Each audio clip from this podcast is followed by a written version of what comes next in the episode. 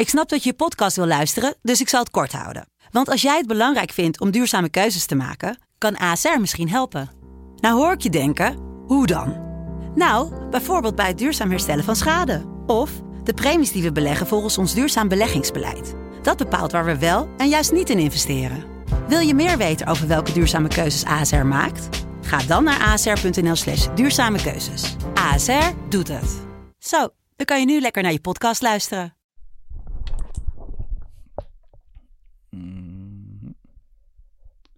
Yes. Ja. Lennart. Guus. Heeft jouw vriendin wel eens iets lekkers gebakken voor het bedrijf waar jij op sollicitatie bent gegaan? Nee, dat heeft ze niet. Maar ik denk dat ik wel weet waar jij op doelt. Roger Schmidt bekende gisteren in een interview natuurlijk met de Duitse ARD dat zijn vrouw een appeltaart voor de PSV-directie had gebakken. Nou ja, blijkbaar is die Apfelkuchen in de smaak gevallen bij Toon en John.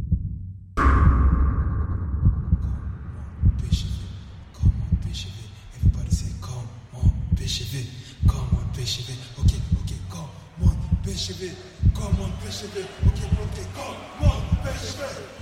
PSV.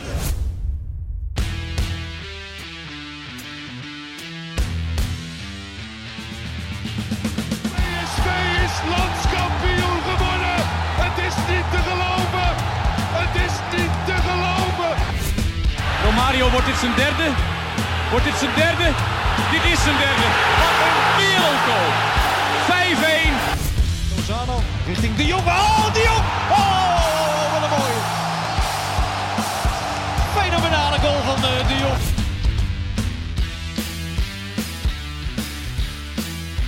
Yes, welkom bij de 35e PSV-podcast. De laatste alweer van ons eerste seizoen. En wat voor een seizoen was het.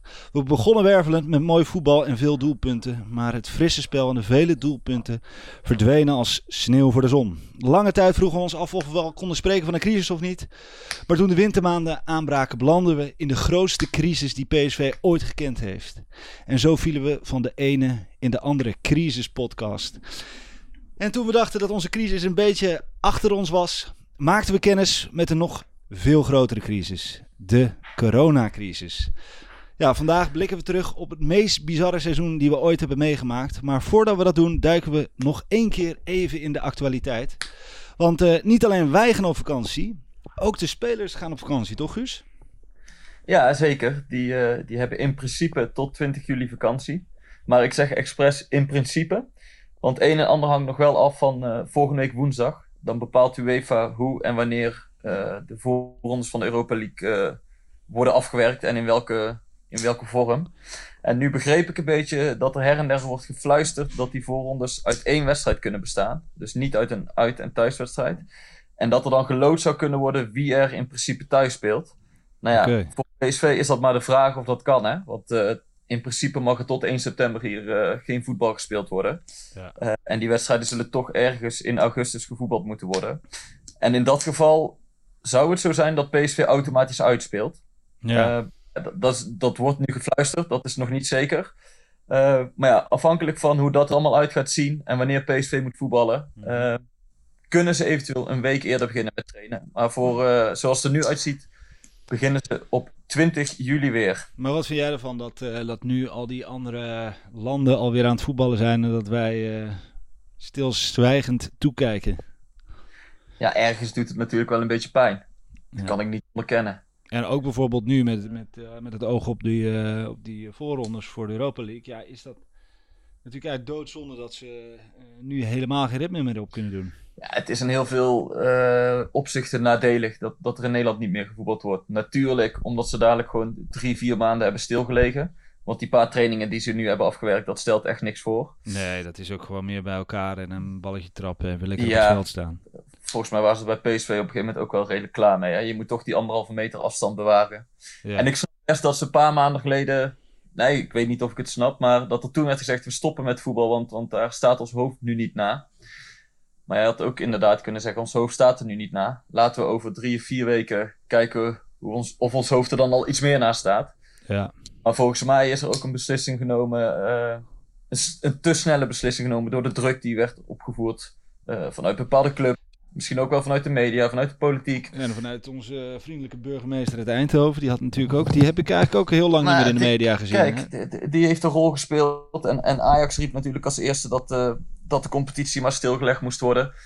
Nou ja, het scheelt nogal of Ajax dat doet als grootste club van Nederland. Of dat RKC dat roept, bij wijze van spreken. Ja. Nou, toen schaarden ook PSV en AZ zich achter dat standpunt. Dus ja, dat heeft er allemaal aan bijgedragen. Dat die competitie vrij abrupt is... Nou ja, dat die abrupt is beëindigd, dat stond al vast. Maar dat die ook niet meer hervat zou worden. Ja, ik vind het toch wel zonde ook. Ik denk dat eigenlijk elke club en ik denk ook wel de KNVB ook nu wel achter hun oren krabt. En dan denken, godverdomme, die rest is wel gewoon aan het voetballen. En ja, ik denk dat dit is gewoon niet goed voor het Nederlands voetbal. Nou ja, en uiteindelijk heeft het natuurlijk ook weer met geld te maken. Hè? Want als de clubs hier in Nederland grotendeels afhankelijk waren van de tv-inkomsten. Dan hadden ze niet zo snel die stekker er definitief uitgetrokken. Nee. Dus voor de Nederlandse clubs zijn de gevolgen minder groot dan wanneer in Engeland of Duitsland de competitie niet was uitgespeeld. Maar ja, dat het pijnlijk is, toch wel een beetje, denk ik. Voor jou ook, wij zijn toch als Nederland met een intelligente lockdown had je toch verwacht... dat we misschien toch nog een keer het voetbal hadden. We zeggen wel eens dat we als Nederlanders vaak voorop lopen. Ja. Misschien iets te snel en iets te ver. Nu lopen we wel heel erg voorop. Misschien zijn we iets te ver vooruit gerend. Ja.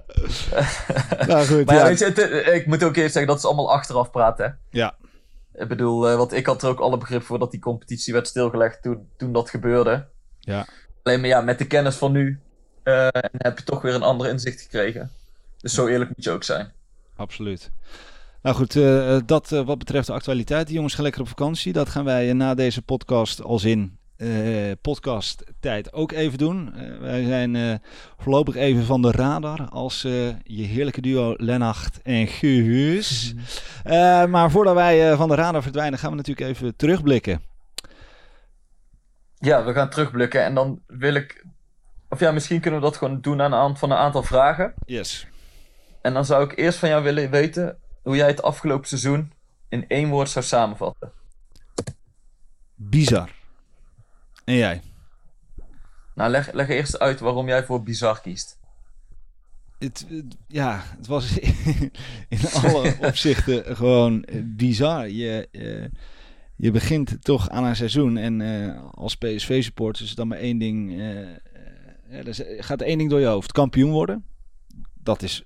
wat je wil. En 2 is zo hoog mogelijk, zo ver mogelijk komen in Europa. Die moed, die stijgt en die stijgt. Het voetbal, werd her en der wel gezegd, het team is niet goed genoeg, maar toch met de aankopen. Nou ja, je denkt toch, oké, misschien wel, weet je wel. Je kent die Baumgartel niet, Mitroglou.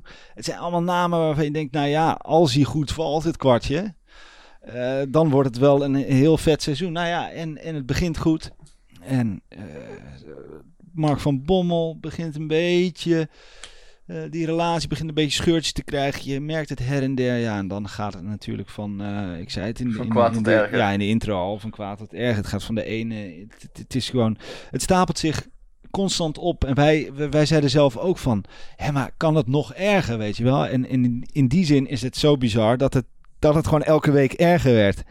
Ja. En dat het opeens zo bizar werd... dat je denkt van, nou ja, oké, we zijn er weer uit... en het mag weer. En iedereen heeft zich uitgesproken. Toon is langs geweest bij de supporters. Heeft met die en die gesproken. Oké, volle borst vooruit. We gaan er weer voor. Het lijkt langzaam aan dat we weer een beetje het PSV terug gaan zien. En dan komt de coronacrisis. En is het gewoon helemaal ten einde. Bij. Ja, dus in alle opzichten is het bizar. Europees is het bizar. Eredivisie is het bizar. Spelers bizar. Coach bizar. Alles is bizar. Ja. bizar. En Guus, jij? Ik zou dan het woord mislukt willen gebruiken. Vertel. En niet alleen over het spel van PSV, maar meer het project dat ze in 2018 waren gestart. Het PSV 2.0.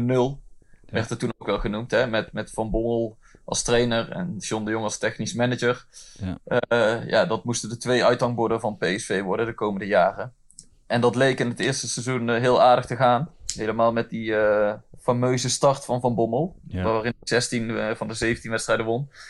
Maar ja, dit seizoen is heel dat project in elkaar gestort. Ja. En kun je toch ook wel zeggen dat dat project mislukt is. Nu Van Bommel is ontslagen. Ja, het zou mooi zijn geweest als het project nu alsnog geslagen was. Nee, maar daarom denk ik dat de term mislukt wel past op dit seizoen. En in breder perspectief op het project dat PSV in 2018 is gestart. Ja. Ja, zeker. Ik denk ook wel mislukt en bizar zijn denk ik wel goede woorden om dit seizoen te omschrijven. Maar als ik nu een moment... het moment dan inderdaad. Wat nu meteen in je opkomt. Een moment waarvan je zegt, dit is PSV van het afgelopen seizoen. Waar zou jij dan aan denken? Nou ja, er zijn er zoveel, daar hadden wij het ook over in de voorbereiding. Maar als ik er aan eentje denk, ik stuurde een appje naar een vriend van mij. Heb je nog iets voor de podcast? Ze zei, en heb je de podcast al opgenomen? Ik zei, nee, nog niet. Hij zei, ik zeg, heb jij nog input? Hij zegt, voordat we gingen opnemen, heeft hij dus het moment van het jaar. Jouw moed gezicht tijdens NAC PSV. Dat was een mooie samenvatting van alle ellende. Jij stond in het uitvak toen? Ik stond toen in het uitvak, ja, samen met Jeroen. En dat vergeet je inderdaad nooit meer. En ik denk wel dat je zelfs die beker... vaak wordt gezegd over die beker dat het toch een beetje is van... ja, als je hem wint is het leuk, maar het boeit eigenlijk niet zoveel. Dat je toen wel echt zoiets had van... ja, die beker, oké, die willen we dan echt winnen. En weer dat volle uitvak. En iedereen ging er weer voor, ja, en toen... keken we elkaar aan en ik dacht ook echt wat... ik weet het gewoon niet meer. Dus ja, dat is wel iets... Was dat ook zo'n moment inderdaad? Je had het net al over van... eigenlijk dacht je als PSV-supporter steeds... nu kan het echt niet slechter. Ja. Nou, dan heb je die bekerwedstrijd nog tegen een eerste divisionist. Dan denk je toch... dit kan wel eens de ommekeer worden. Ja. En die avond bleek het opnieuw weer slechter te kunnen. Ja... Ja, en de machteloosheid op dat veld, weet je wel. En ook dan als supporters ben je dan zo machteloos. Kijk, je kunt echt... Die supporters hebben alles gegeven. Maar op een gegeven moment... je weet ook gewoon niet meer wat je moet doen. Je kunt als supporter nog wel zingen. Je kunt vuurwerk in de lucht gooien. Je kunt alles doen wat je wil. Maar uiteindelijk, die jongens op het veld hadden gewoon 0 vertrouwen meer. Ja. Dan is het seizoen wel echt verloren. Ja, en als ik dan ga naar jouw mooiste wedstrijd van het jaar, waar moet jij dan meteen aan denken? Ja, ik heb eigenlijk 2 momenten, maar laat ik dan... en daar hebben we het vorige week ook al over gehad, maar ik denk al helemaal omdat hij nu... afscheid heeft genomen van de club, is toch dat Afellay door het publiek... binnen de lijnen kwam. Ja, dat is echt een moment, dat ga ik nooit meer vergeten. Dat zal ik ook later aan mijn dochtertje vertellen. Als die in PSV Vrouwen 1 speelt, zeg ik, schat, luister. Ik stond toen op de tribune. Ibrahim Afellay. Ik heb die jongen vanaf zijn debuut tot aan zijn laatste wedstrijd bij PSV gezien. En zijn rentree was daarin wel... ja. En dat laat gewoon zien wie wij als PSV zijn. En vooral ook... hoe wij naar clubiconen kijken en hoe wij hen waarderen en hoe we hen het gunnen. Dat vond ik wel echt zo'n mooi moment. Dus dan wordt de mooiste wedstrijd dan PSV Fortuna met de rentree van Ibi. En dat zo zegt mooi ook misschien wel iets over dit jaar, hè? Als en je ziet iedereen daar langs de kant en je ziet dat lachje van Mark. En hij denkt, ja, en ik doe het. Dat is gewoon een hele... Ik zie het terug en ik voel bij iedereen op de tribune... oké, we gaan er echt vol voor. En iedereen had zoiets, ja, nu gaat het ook lukken ook. We gaan net zo lang door totdat hij erin komt. Ja, en dan gebeurt het. Heerlijk. Dan gebeurt het. En die van jou? Ja. Ik zou graag dan de mooiste wedstrijd en de slechtste wedstrijd hier willen in 1 antwoord willen samenvatten met jouw goedkeuren. En dan ga ik toch van Basel naar Lissabon. En dan doe ik op de thuiswedstrijd van PSV in de voorronde van de Champions League tegen Basel. Ja. Waar het fris, frivol en vol bravoure speelde. Mm-hmm. Tot de afgang bij Sporting Lissabon. Waar PSV eigenlijk was verworden tot een elftal zonder een greintje vertrouwen. En waar eigenlijk echt helemaal niks meer in zat. Ja, dat was zo'n afgang voor mij, omdat het ook op een moment was dat het moest gebeuren. Als PSV zou verliezen, zouden ze uit de Europa League liggen. Ja. Ja, als ze daar wonnen, dan was het nog wel het een en ander mogelijk. Ja. Ze waren zo kansloos daar die avond. Ja, maar laten we nog even naar die mooiste wedstrijd gaan. Voordat die mooiste wedstrijd van jou. Want dat is eigenlijk ook, vond ik ook naast het moment van Ibi ook mijn mooiste wedstrijd. Nou ja, vooral omdat het ook de eerste wedstrijd was. Het was nog een zomerse avond in augustus. Het was lekker weer. Iedereen zat daar in zijn korte broek, in zijn t-shirt op de tribune. Ik was daar voor de krant. En je had toch zoiets van, wat gaat dit nieuwe PSV jou brengen? Ja. Dat was, jij zei net ook al in het begin van het gesprek van... je was toch wel benieuwd. Waar zou dit PSV staan? Nou, en ze speelden echt, wat ik al zei, vol bravoure op de aanval. Er zat veel beweging in het elftal. Bruma was het eerste half uur geweldig. Dus toen dacht iedereen, een topper wordt dit. Ja. Dus iedereen in dat Philipsstadion had volgens mij ontzettend veel zin in het nieuwe seizoen. Ja, precies, ja. De eerste helft. En uiteindelijk was die tweede helft al iets minder. Maar PSV won die wedstrijd wel. En dat was gewoon het vet ook aan hoe ze die wedstrijd wonnen. Ja, er overheerste toch wel een gevoel van... Oké, hier kunnen we mee vooruit. En dit kan nog wel eens een mooi seizoen worden. Ja. Alleen ja, wat er in die maanden tot Sporting Lissabon is gebeurd... Ja, er moet nog een keer een psycholoog denk ik naar gaan kijken of zo. Maar... Ja, het stortte zo in elkaar. Ja. Maar misschien is dat verval ook wel zo groot geweest... omdat die eerste wedstrijd zoveel hoop heeft gegeven. Ja. Was dat gewoon boven het niveau wat PSV eigenlijk aankomt. Ja, maar ik zei toch ook over die pool... Hier moet je gewoon de eerste worden. Ja, oké, maar Basel was ervoor. En die pool konden ze ook nog wel nog goed, hè? Want dan wonnen ze van Lissabon thuis. Ze wonnen bij Rosenborg uit. Ja. Dus er was niks aan de hand. Nee. En toen, de rest is geschiedenis eigenlijk. Ja. Ik heb nu dus eigenlijk ook al mijn slechtste wedstrijd van het seizoen genoemd. Waar moet jij mee aan denken? Bij een slechte wedstrijd? Ja, slechte wedstrijden. Ik herinner me... Je zucht. Ja. Nou ja, dat is inderdaad Sporting uit. Maar ook om daar nog wat aan toe te voegen. Sporting uit was voor mij wel weer... Je weet nog wel dat wij elkaar toen aan de telefoon hadden voor die wedstrijd. En ik zei, ja, dit is echt... Ik had weer dat Europees gevoel van het kan nog, weet je wel. Echt de geloof en de hoop dat we die wedstrijd zouden winnen. En ik had daar ook zoveel zin in. Die spanning was dan op zo'n manier dat ik hem voelde van... kan het dan toch nog, alsjeblieft, weet je wel. En daar hoopte ik zo op, en dan gaat het zo mis daar. Dat gevoel had ik... Overigens niet bij LASK uit, als we het hebben over slechte wedstrijden. Mm-hmm. We hebben er eigenlijk de drie slechtste waren Sporting uit, LASK uit en de GVVV uit. Ja, dat waren wel... Ja, en daar zou je dan eigenlijk NAC ook nog bij moeten zetten. Maar je moet op een gegeven moment toch kiezen. Ja, nee, dus LASK uit. En waar ik dan ook meteen aan moet denken is dat troosteloze stadionnetje, weet je wel. Dat... Waar we toen over hadden, ik moet dat nu weer aan denken. De brandweerauto in de hoek van het stadion. Ja. De titelbaan, niet eens een tribune achter een van de doelen. Ja.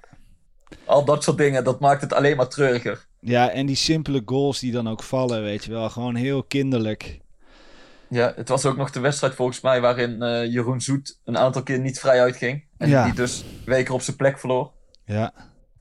Ja. Weet je, dus er zijn zoveel momenten in die wedstrijd ook weer waarvan je denkt, hoe kan het toch? Ja, maar wij hadden GVVV, we bespraken het van tevoren, die kan niet ontbreken.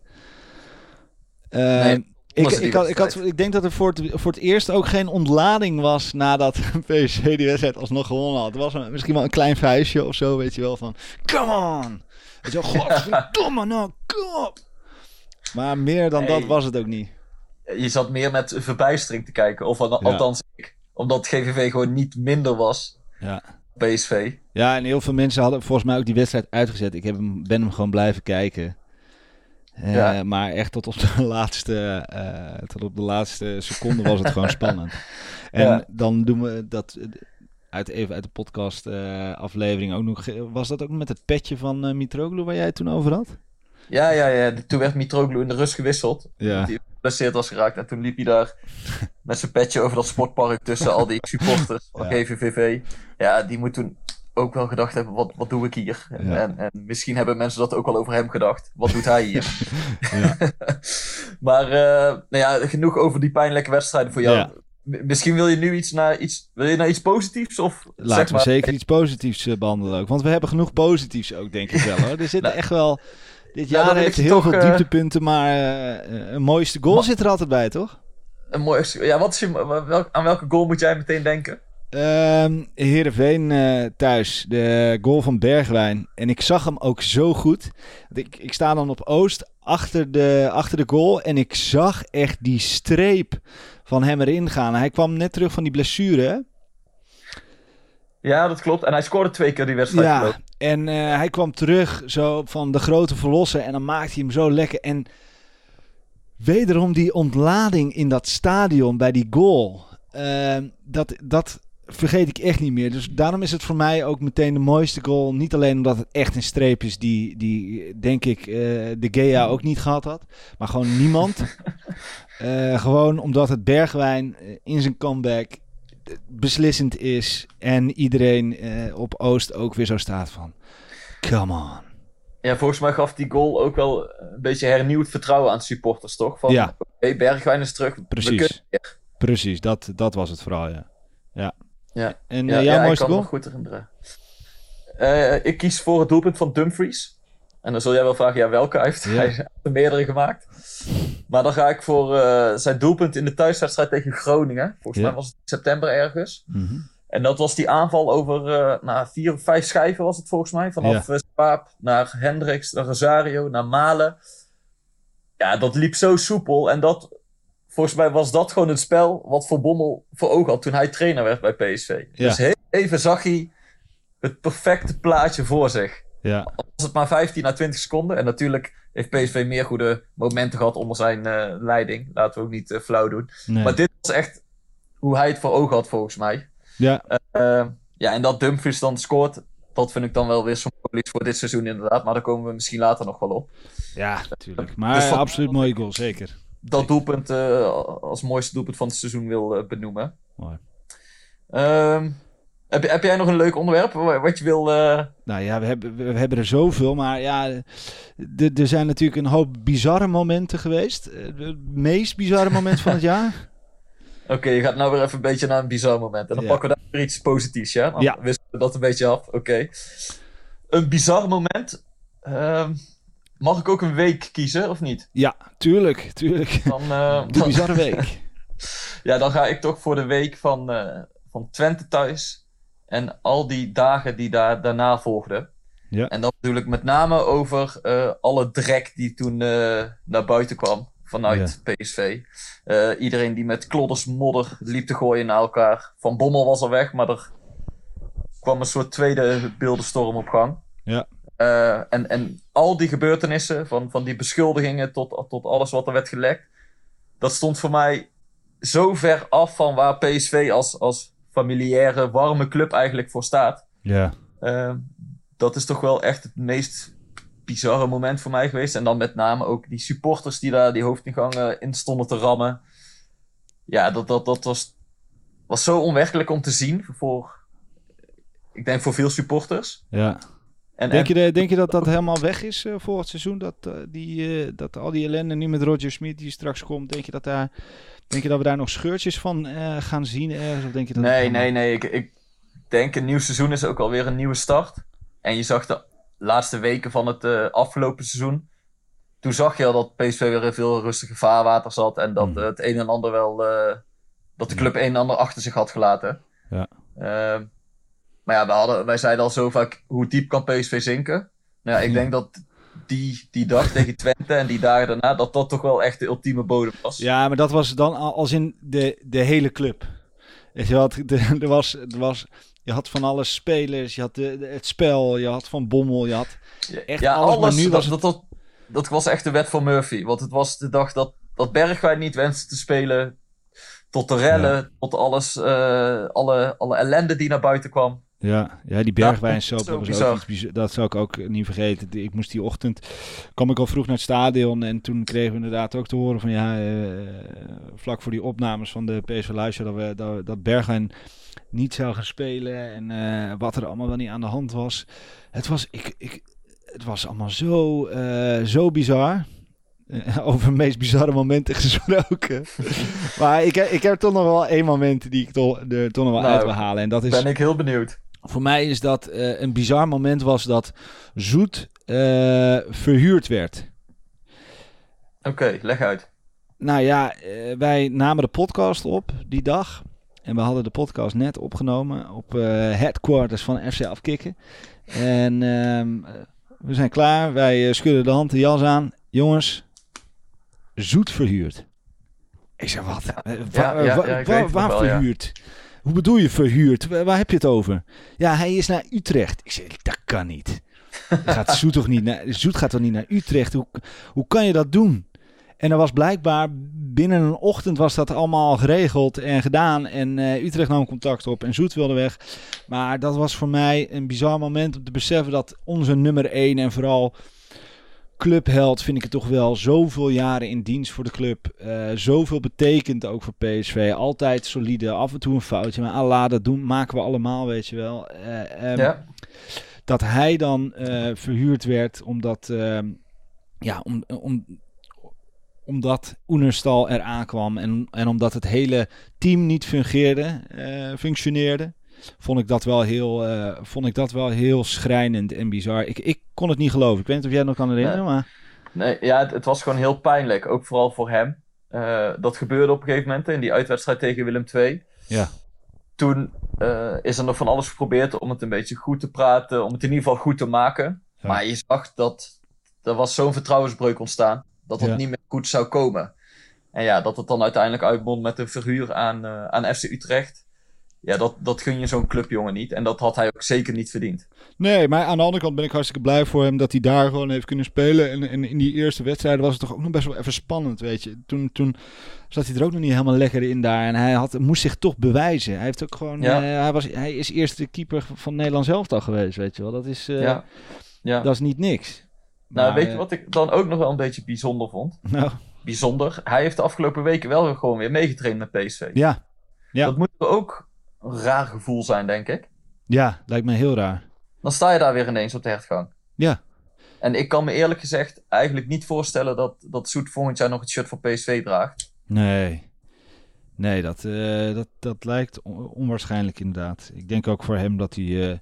misschien dat hij het ook gewoon leuk vindt om lekker nog naar het buitenland te gaan. Dus ik gun hem in ieder geval het allerbeste. Maar dat huurmoment was... vrij bizar. Maar als we het hebben over bizarre momenten... vertel. Nou ja, en als we het hebben over transfers, hè, een beetje Zoet. Ja. Als we dan gaan terugblikken op transfers... Mm-hmm. Dat is natuurlijk heel veel over te doen geweest. Welke aankoop heeft het voor jou het meeste waargemaakt? Ja, dat is maar één. Rodriguez. Ja. En dat stond huurling. Een huurling. Ja. Ja, dat is wel de... Ja, dat over na te denken. We kunnen het wel hebben over de andere aankopen, ja. Nee, ja, het zou leuk zijn als ik nou kan zeggen, ja, maar... En die aankoop dan, die heeft het toch ook goed gedaan? Precies. Alleen ik moet ook heel eerlijk zijn dat er niet echt een andere aankoop is... die het nou naar behoren heeft gedaan of die echt in positieve zin heeft verrast. Nee, dat denk ik niet, helaas. Dus in ieder geval kunnen we in ieder geval één aankoop doen, toch? Ja, ik zit even na te denken. Maar het is vooral heel zonde dat je maar zo kort hebt kunnen genieten van Rodriguez. Ja. En ja, hij heeft, ik durf het nou even uit mijn hoofd niet te zeggen... maar veel meer dan 6-7 wedstrijden heeft hij niet gespeeld, denk ik, toch? Nee. Nee, maar ja, het was wel een verademing toen hij kwam. Die rust in de ploeg. Dat was wel echt mooi. Ja, er zijn verder niet echt... die het echt heeft waargemaakt. Hè? Dus kunnen we al zeggen... jongens die een 6 of een 7 hebben gespeeld. Maar het was gewoon een dubieus seizoen. En als je dan kijkt naar aankopen... ik bedoel, ja, dan... Ja, jongens die het team echt sterker hebben gemaakt. Ja, dat is hij geweest. Maar en wat is het beste besluit van het jaar geweest? Het beste besluit?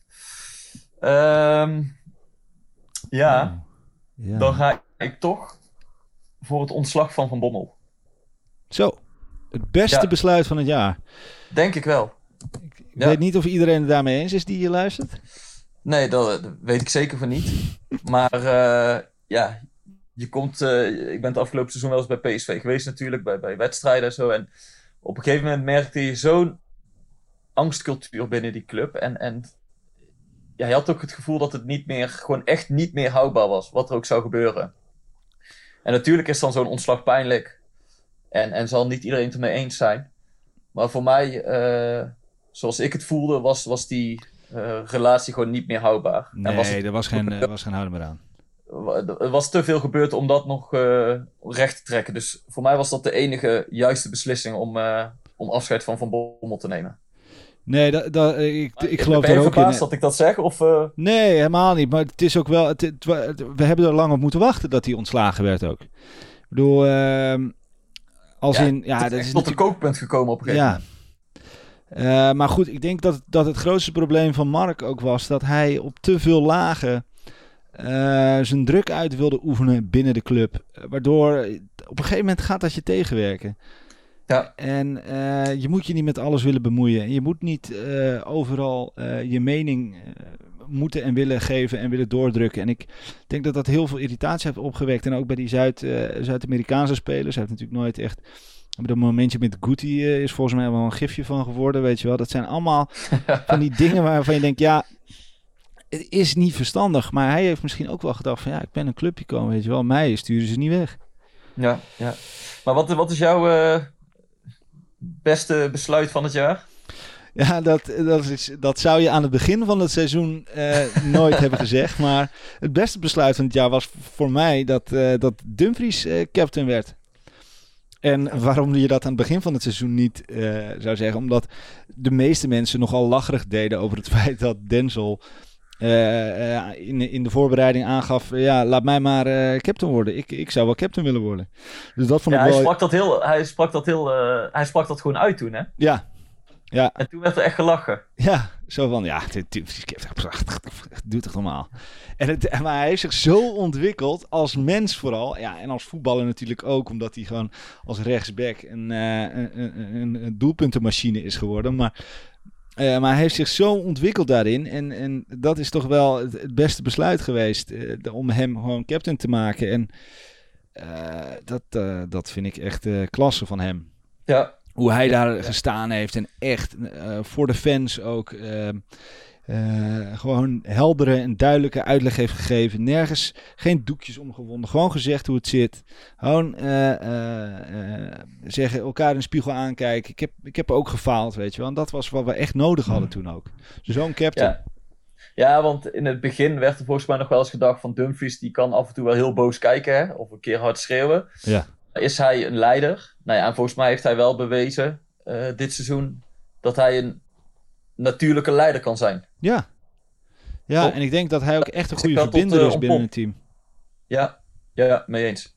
Ik geloof echt dat hij zijn best doet om ervoor te zorgen dat het hele team bij elkaar blijft. En ik geloof ook echt dat hij dat graag... dit is echt iets wat hij heel graag wilde. En volgens mij heeft hij laten zien dat je met hard werken heel veel kunt bereiken. En om maar even lekker in de clichés te vallen. Maar hij heeft het echt laten zien. Dus dat is voor mij wel...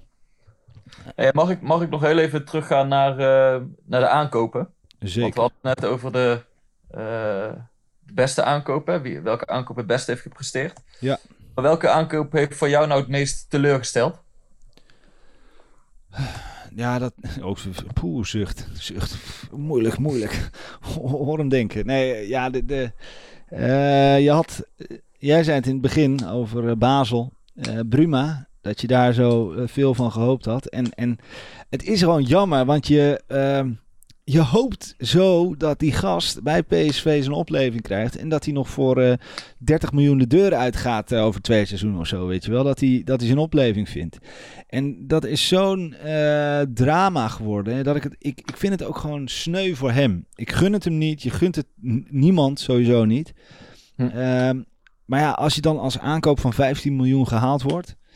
En je laat het dan zo afweten. Om wat voor reden dan ook. Want daar is ook het een en ander over naar buiten gekomen. Hè, dat hij dat Afellay had gezegd van... Ja, Bruma heeft het echt heel zwaar gehad. Want die vriend van hem heeft hem opgelicht voor miljoenen euro's zonder dat hij door had. Dat is verschrikkelijk natuurlijk. Ja, ja. Maar we beoordelen hem inderdaad op wat hij op het veld laat zien. Hè? Precies. Dus in die zin heeft hij best wel gefaald, ja.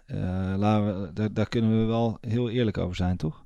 Ja. Of niet? Of vind jij dat Bruma een 6 heeft gescoord? Ik kan hier niet verkondigen dat Bruma de verwachting heeft waargemaakt. Nee. Dat zou best ongeloofwaardig zijn. Yeah. Jouw aankoop dan, die het meest gefaald heeft? Ja, ik kan het zeggen, als je dan toch kijkt wie het meest gefaald heeft. Mag ik dan in breder perspectief John de Jong toch noemen? Dat mag jij. Maar hij is geen aankoop alleen natuurlijk. Nee, maar eigenlijk te veel aankopen zich niet hebben waargemaakt. En hij was technisch manager daar wel verantwoordelijk voor. En met Rodriguez had hij een schot in de roos. Maar ja, dat weegt niet op tegen... Daar hebben we ook heel lang over moeten doen om Rodriguez te halen natuurlijk. Ja, dat weegt voor mijn gevoel niet op tegen de prestaties van... en Doan, Mitroglou, Swaap in mindere mate, Baumgartel, Lato die er nog is geweest. Dus als je onderaan de streep gaat kijken, ja, dan kun je niet anders dan concluderen dat niet goed heeft. Maar heeft dat naast John de Jong te maken? Heeft dat dan ook te maken met het feit dat de trainers, de staf, niet heeft kunnen werken met die jongens? Nou ja, dat zal er allemaal mee te maken hebben. Alleen als er, even uit mijn hoofd, 6 van de 7 aankopen niet renderen... dan mag je ook de technisch manager daarop aankijken, vind ik. Ja. En tegelijk, en dat wil ik er meteen bij zeggen... ben ik van mening dat het heel goed is voor PSV... dat hij niet is gezwicht, en met hij bedoel ik dan John de Jong... niet is gezwicht voor de roep van een deel van de supporters... om op te stappen op een gegeven moment. Ja. Want ik denk dat niks had opgelost... en dan was PSV nog verder van huis geweest... want dan was ook Toon Gerbrands opgestapt... en dan had je geen directie meer gehad. En dat klinkt heel tegenstrijdig nu. Ja. Maar ik vind dat John de Jong alle kansen verdient om te laten zien dat hij het wel kan. En ik vind het ook heel goed van PSV dat ze niet bij de eerste beste tegenslag meteen heel opportunistisch hebben gezegd... John bedankt, we gaan naar iemand anders op zoek. Dus ja... Maar hadden ze dat dan ook niet bij Van Bommel moeten doen? Want John de Jong bleef, Van Bommel ging weg. Daar was natuurlijk ook best wel veel discussie over. Ja, waarom John dan ook niet weg? Ja, omdat een trainer of een technisch manager en een algemeen manager... of algemeen directeur, zoals je Toon Gerbrands wil noemen... die zijn er wel voor een beleid op langere termijn. Mm-hmm. Die hebben een bepaalde visie uitgestippeld. Waar ze willen... als jij zegt net, van de 7 aankopen zijn er 6 hebben het niet waargemaakt. Dat is best wel heftig voor een topclub, toch? En dat klopt ook. En dan kun je inderdaad afvragen, ligt dat alleen aan John de Jong? Ligt dat ook aan hoe die spelers gebruikt zijn? Want natuurlijk kennen we allemaal de verhalen over Lato. Ja. Dat Van Bommel vaak zei dat hij niet fit was. Terwijl hij op de trainingen in de testen bleek dat hij de fitste van iedereen was. Ja. Dus waarom heeft die jongen geen kans gekregen? En kun je dat dan ook weer op John de Jong afschuiven? Dus het is niet alleen John de Jong. Ja. Maar ja, John de Jong moet natuurlijk ook wel zijn verantwoordelijkheid pakken hierin. Ja. En daarnaast... denk ik dat het ontslag van Van Bommel ook te maken had met wat ik net al zei, gewoon die hele verziekte werksfeer. Ja.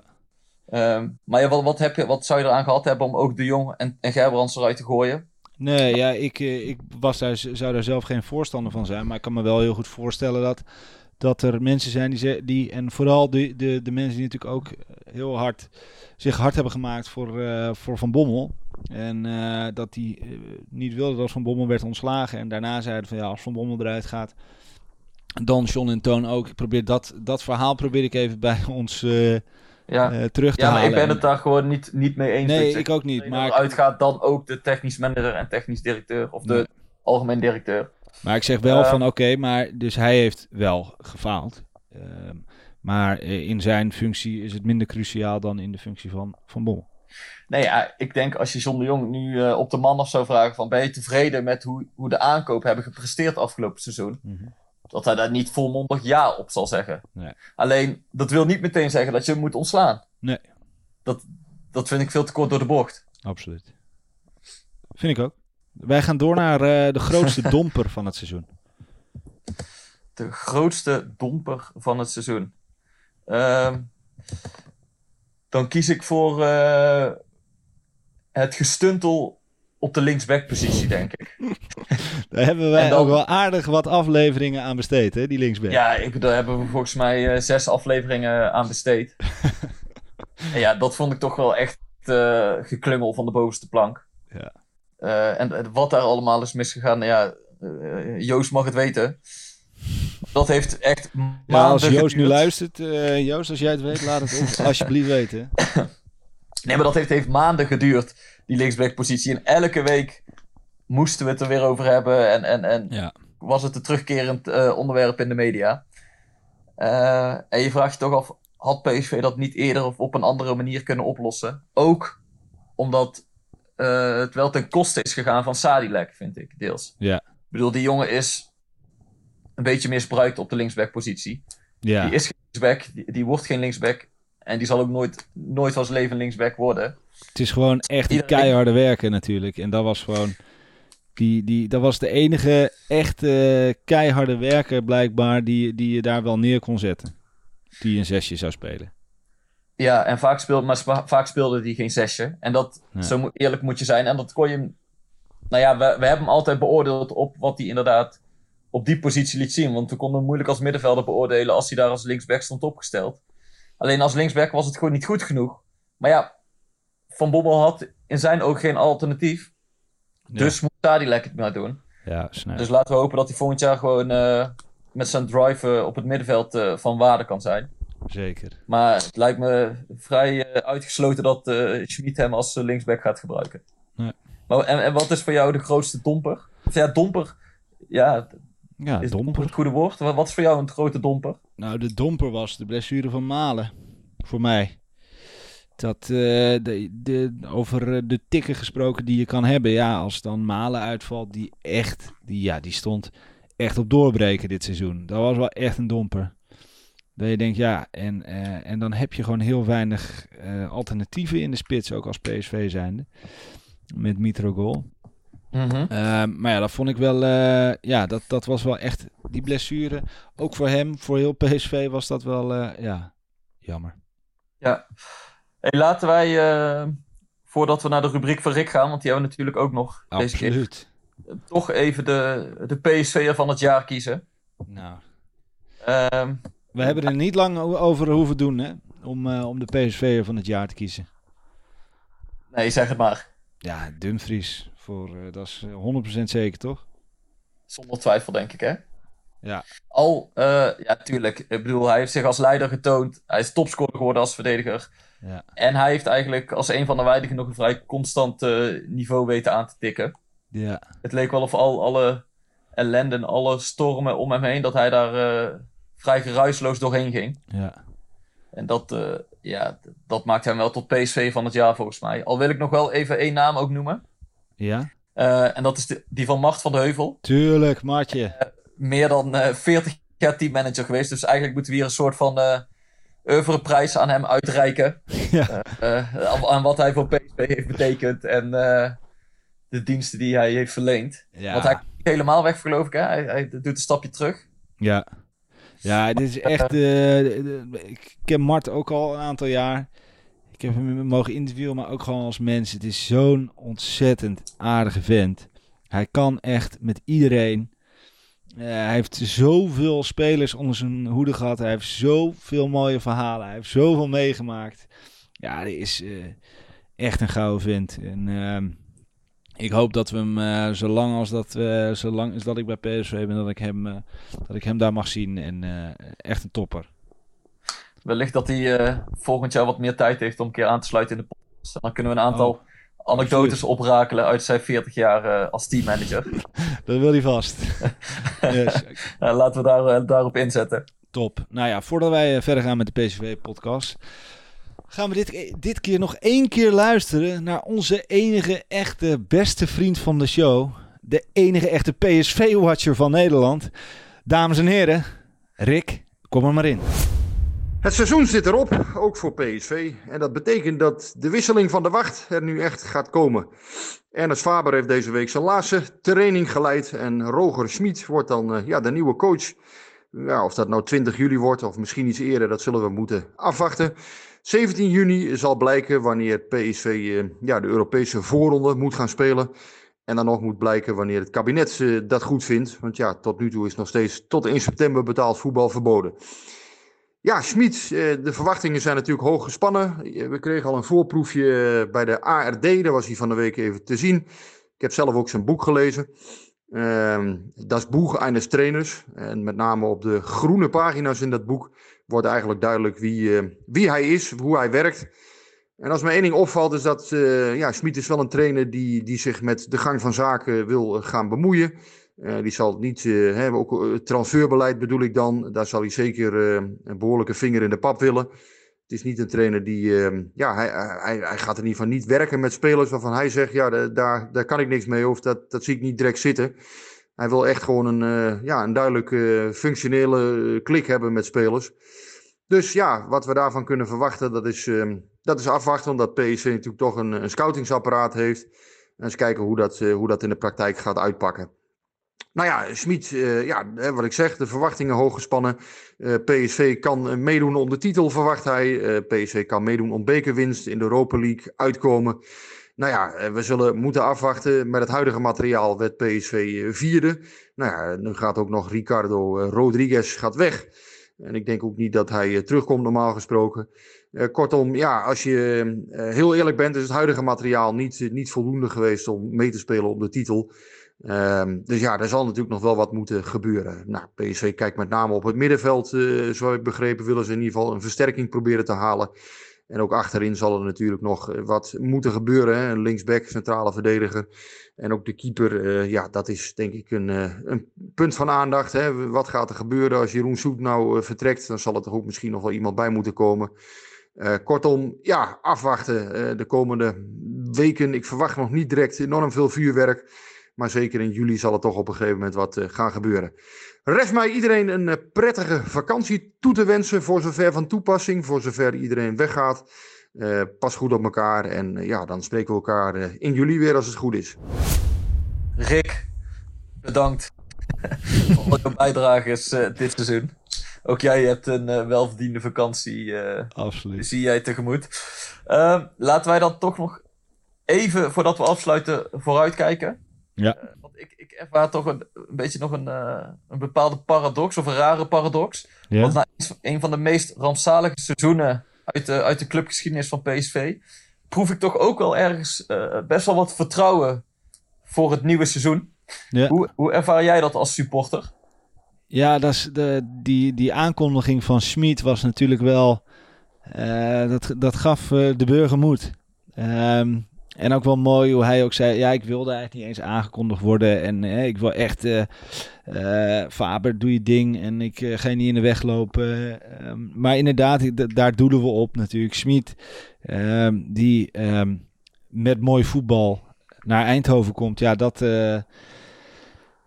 Ik denk dat heel veel supporters daar natuurlijk... of alle supporters daar naar smachten. Dus in die zin is het natuurlijk wel zo... Dat je denkt van ja, voor het seizoen met Schmid zal het dan toch? Gaan we echt vet voetbal zien? Ja, maar is het dan zo dat al jouw hoop is gevestigd op de kwaliteiten van Schmid? Nou ja, als we nu kijken naar de selectie, Guus, dan moeten we wel heel eerlijk zijn dat ik niet zeker weet of hij met dit elftal het voetbal na kan streven... wat hij graag wil. Ja, natuurlijk je kunt het er doorheen drukken, maar het zit ook in de speler zelf natuurlijk. Of die stijl daarin zit.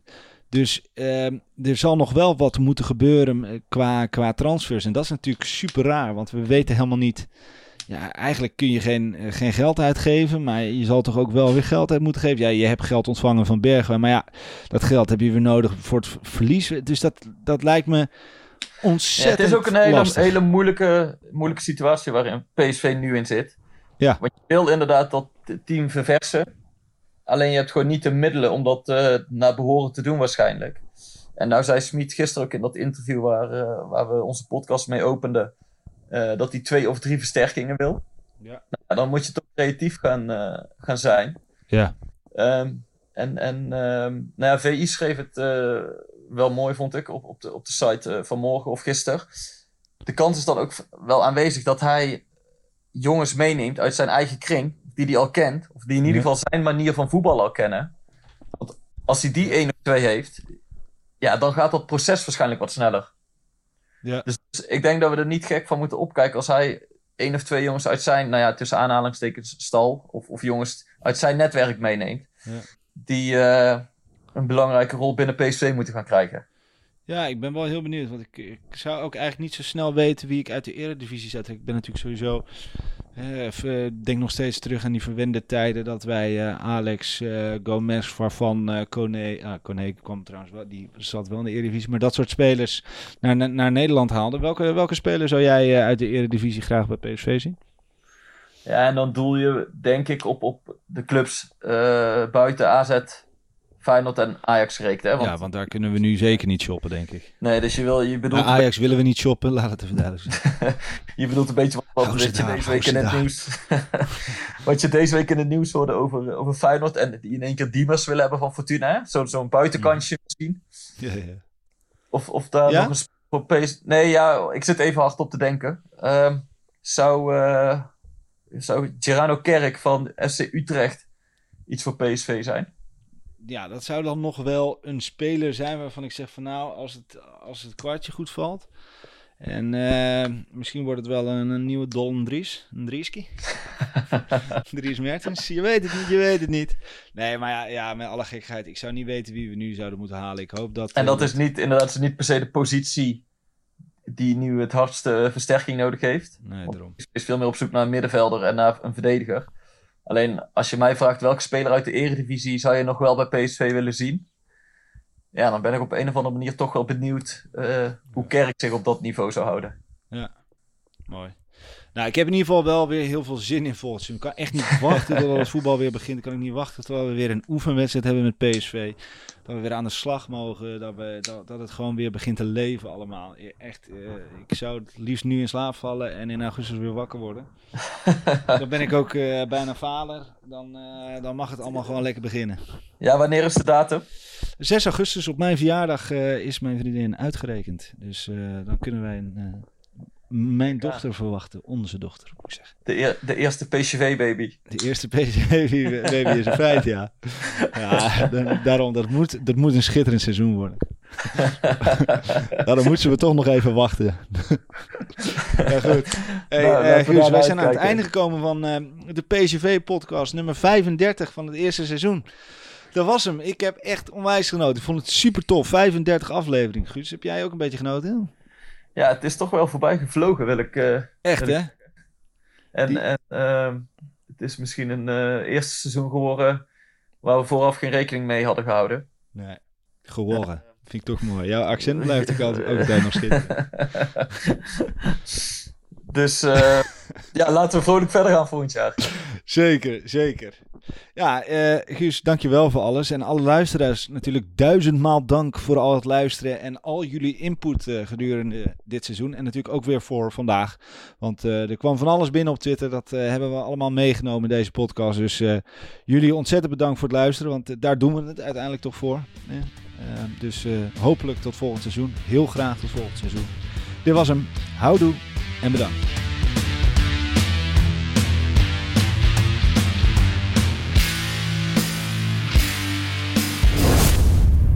Warm hier aan. Hey, Klim, hey!